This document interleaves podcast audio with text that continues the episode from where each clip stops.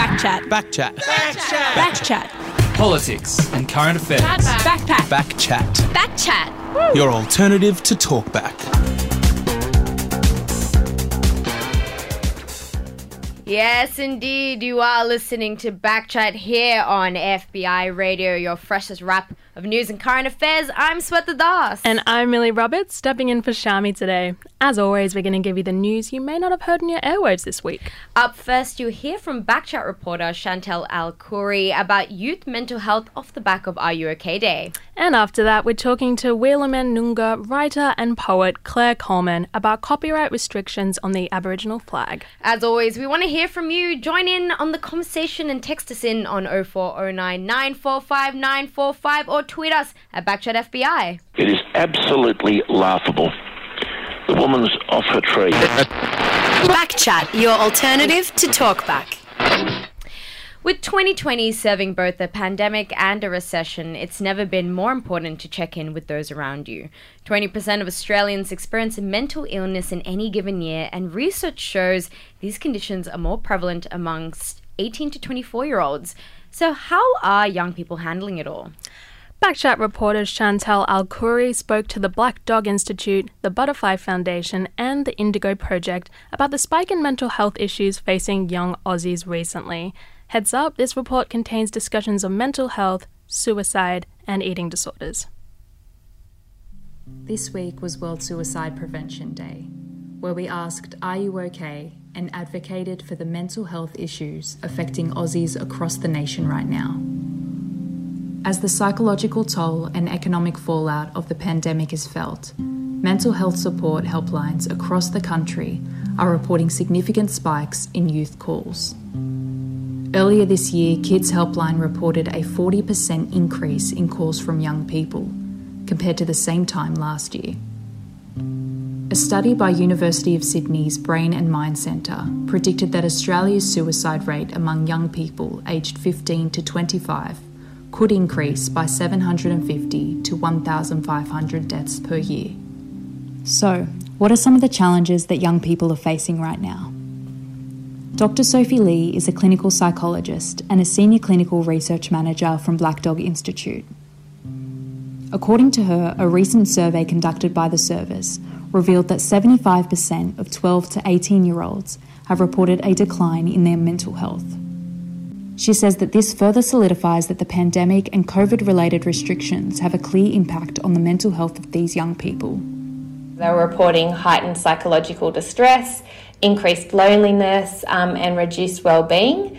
Um, it was also having quite a significant impact on their relationships, and this largely came down to um, to social isolation, so restricted contact with friends and with um, with uh, family members.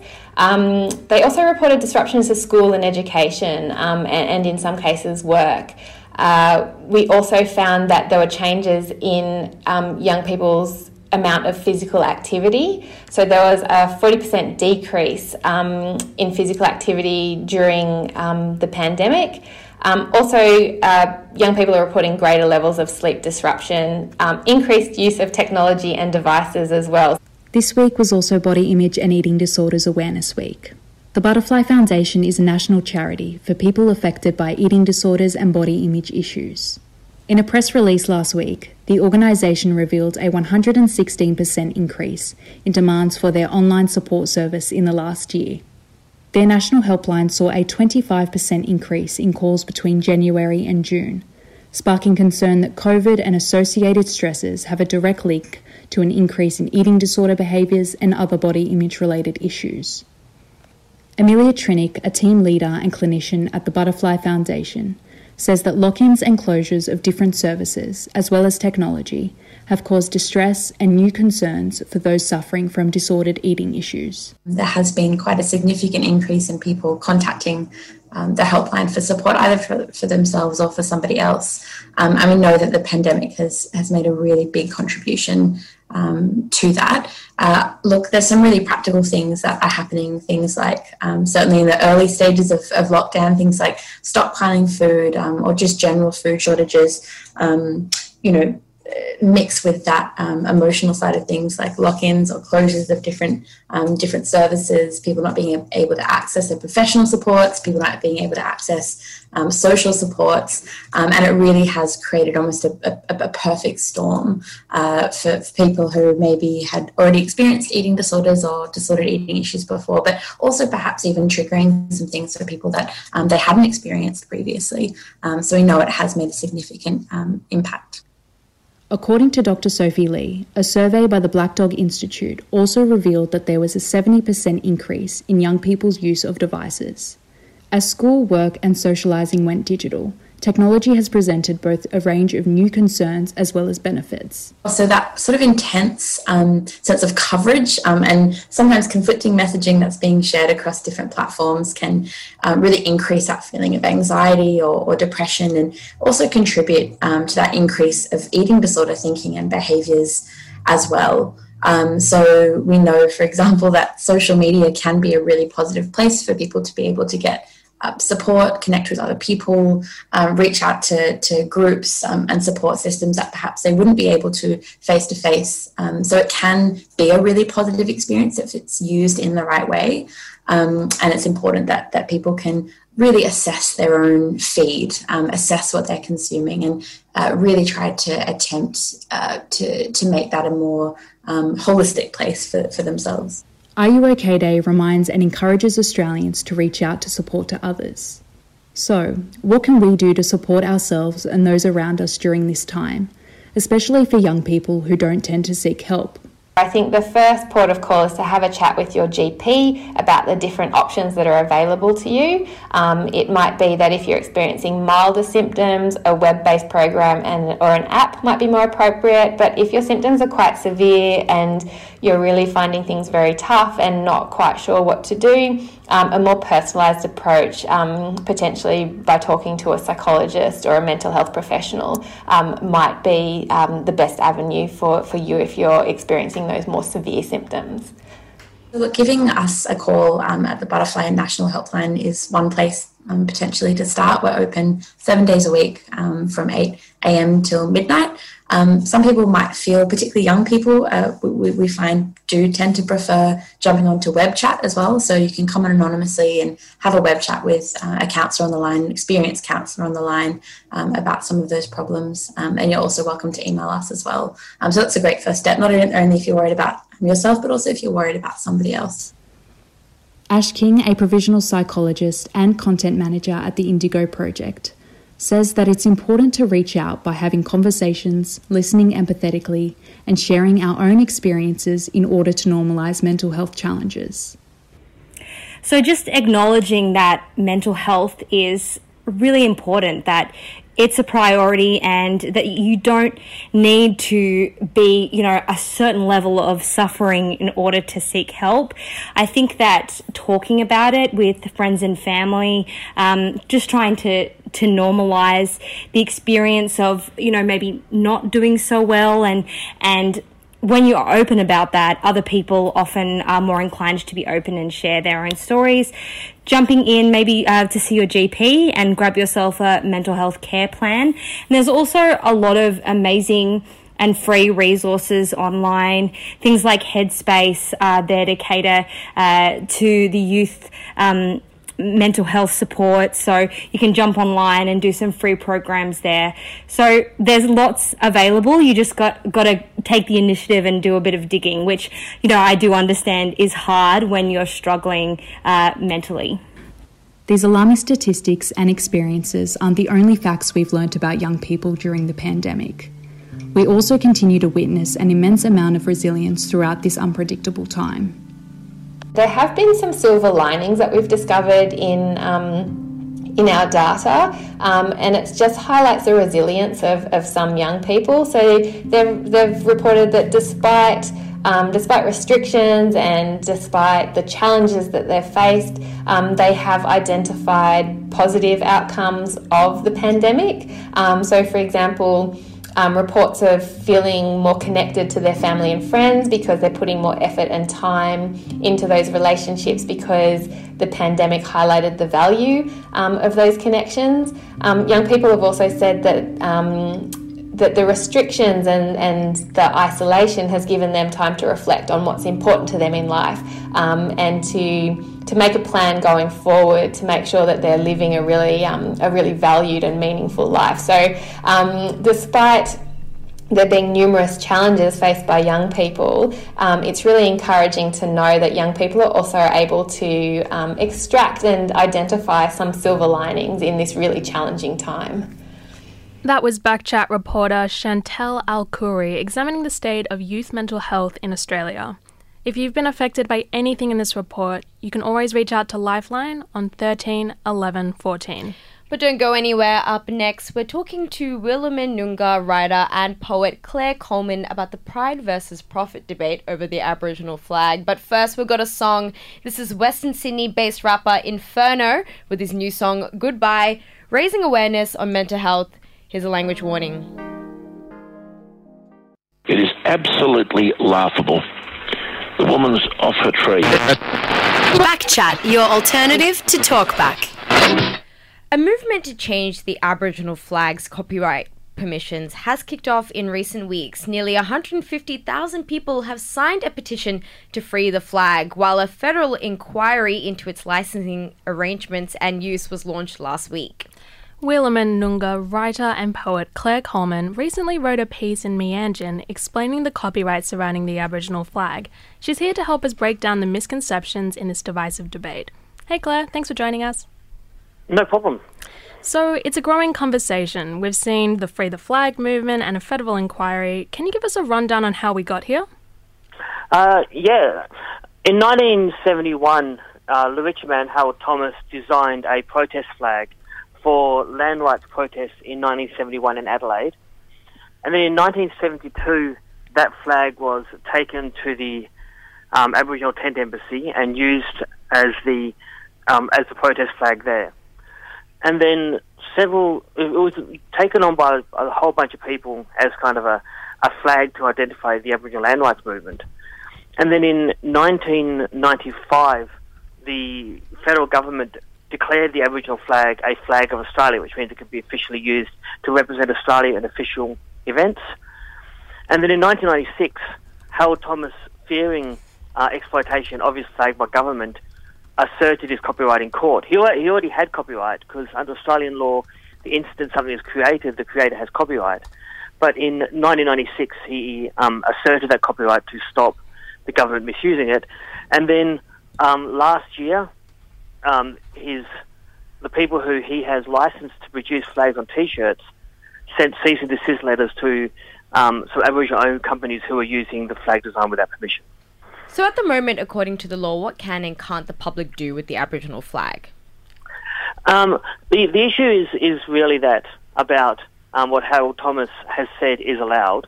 Um, and what is allowed is anything that is not making money from the flag, essentially. Mm. So you can wave the flag, you can wear a flag T-shirt, you can, in theory, tattoo it on yourself. And I've got an Aboriginal flag tattoo myself. Um, you can paint it on your wall. You can... Um, You can run with it around a park. You can do whatever you like with it as long as you're not making profit yourself. So to clarify that point, it is perfectly legal to fly the flag still, right? It is, absolutely.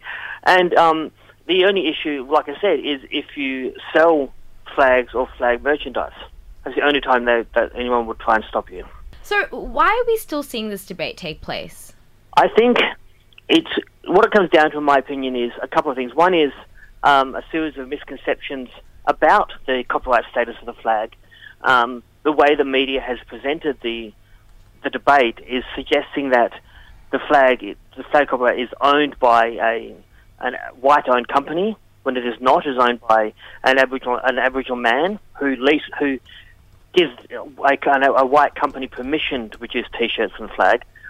Um, and I think the Combining the fact the media has been pumping misconceptions into the media cycle is the fact that there's a couple of really clever hashtags around that, um, that if you don't understand the issues, make people think that the flag has to be freed from someone who's stolen it, which is not true at all. And can we take it back to Harold Thomas, the flag's creator, and the moment mm-hmm. which saw him create this symbol of unification? Yeah, it, well, it was nineteen seventy-one. He was um, producing a protest flag for the quite new land rights movement. Uh, he designed several designs and asked his friend, who was an, an artist in Adelaide, um, Harold Thomas was, although he's um, he lives now in the Northern Territory. He asked his friend Gary Foley to help him choose the design. They chose the design and flew it in Adelaide, in what's now known as Victoria Square. And then, but nineteen seventy-two, when the Aboriginal Tent Embassy was new, the flag was taken there to be an identifier for the land rights movement. Okay, and so Harold Thomas has granted rights to three copyright licenses, including mm-hmm. non-Indigenous business W A M Clothing. And there's been some contention with that clothing label. Can you explain what happened there? A couple of years ago, um, there was a court case alleging that W A M Clothing had passed off um, products hand-painted in Indonesia um, for um, as Aboriginal art. And it was uh, apparently they were um, Aboriginal designs, hand painted in Indonesia. But the way the way it was worded suggested that it was actually um, painted. Well, it said hand painted on the things, which suggested they were hand painted by Aboriginal people. And of course, it was um, kind of um, fraud, and it was a breach of copyright, and it was illegal. Now, technically, no one can get um, can get fined at the moment for producing Aboriginal producing art or producing products.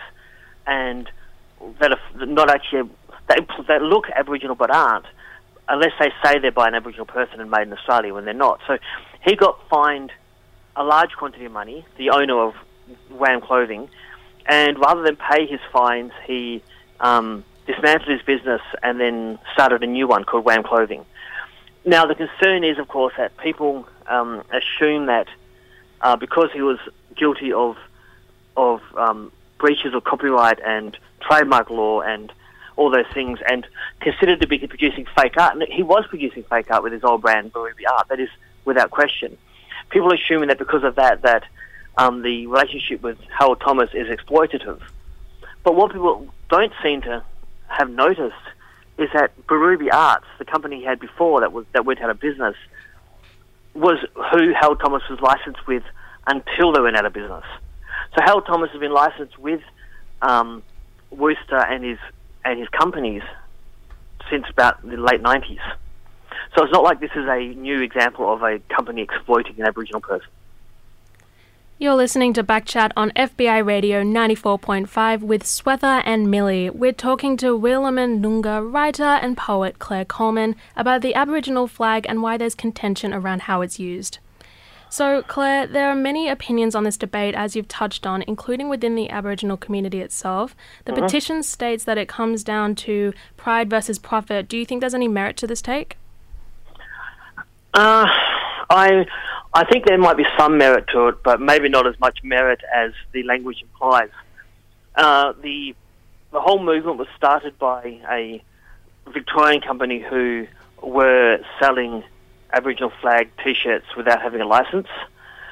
Now they were they were a um, an Aboriginal social enterprise, and they were, they could argue that's not for profit, but technically it was for profit. They, they were just feeding their profit into an Aboriginal into Aboriginal healthcare, and it was um, enhanced and enforced and made huge by the um, A F L, who were their main complaint was that they couldn't put the flag on Indigenous round jerseys and then sell them without paying a licence fee. So again, that's about profit. Very few people who are aware, fully aware of the situation that I've spoken to, um, think it's it's ever been just about pride. It's always been at least a little bit about profit. So a Senate inquiry has been launched into the Aboriginal flag, focusing on its copyright and how it's used. Do, do you think we need an inquiry into this? Um, I think, I personally think an inquiry is a waste of money. Uh, it, it, these inquiries are, are often a waste of money. I think the the to my, in my to my mind, the government is aware of the copyright and legal status of the flag, so they need to run an inquiry into it. Uh, the Indigenous um, Affairs Minister, or the Indigenous Minister of Australia, Ken Wyatt, has been in negotiation on and off with Harold Thomas for a couple of years over the flag copyright. I I just don't know if the inquiry is going to achieve anything, or even if it could achieve anything. I'm I'm not sure we no I'm not sure we need it at all. And obviously we're yet to see how this inquiry will pan out, but people are already speculating about what might happen. So what do you personally think about the suggestion the government should acquire the rights to the Aboriginal flag? That that concept um, this simultaneously disgusts and terrifies me. The Aboriginal flag was a symbol of protest against the government, and um, Harold Thomas asserted his copyright to ensure the government wouldn't get control over the flag and the, to ensure the flag wouldn't be misused. So um, that's that's one reason it's horrible. The other reason it's horrible is it would be another example of uh, theft of Aboriginal property by the government, um, when they again saying their common concept that it's for the good of everybody, when in reality the um, the flag is owned by the, the design of the flag is owned by Harold Thomas, and um, his, his what he decides to do with that design needs to be respected. I would like there to be some sort of agreement made with Harold Thomas, but I don't think um, government acquiring the flag is even close to being an answer to the problem. And it also, in my opinion, sets a slightly risky precedent in the idea of, of copyright rights, because if the government can compulsorily acquire copyright, then any artist's um, copyrights are at risk. And that, to me, is highly concerning. Well, the inquiry into the Aboriginal flag is set to hand down its findings by the end of next month, so we'll see what happens there. Thanks for your time today, Claire. No problem. That was Wirlomin-Noongar writer and poet Claire Coleman speaking about the latest controversy surrounding the Aboriginal flag and its ownership. Well, that's all the time we've got for the show today. Another big thanks to our guests, Doctor Sophie Lee from the Black Dog Institute, Amelia Trinick from the Butterfly Foundation, Ash King from the Indigo Project, and Claire Coleman, and our producers, Natalie Sekulowska, Charles Rushforth, Sana Sheikh, Chantelle Al-Khouri, Vanessa Lim, and Rebecca Mani Bog. We're going to catch you next week, but... But before we do, we're going to play a song. Thank you. I just I got to breathe a little bit after saying all those names. Um, we're going to play a bit of a throwback that I've been playing a lot recently. I don't know if anyone remembers this. Text in if you do. oh four oh nine, nine four five, nine four five. This is Lupe Fiasco's Daydreaming. Enjoy your weekend, everyone.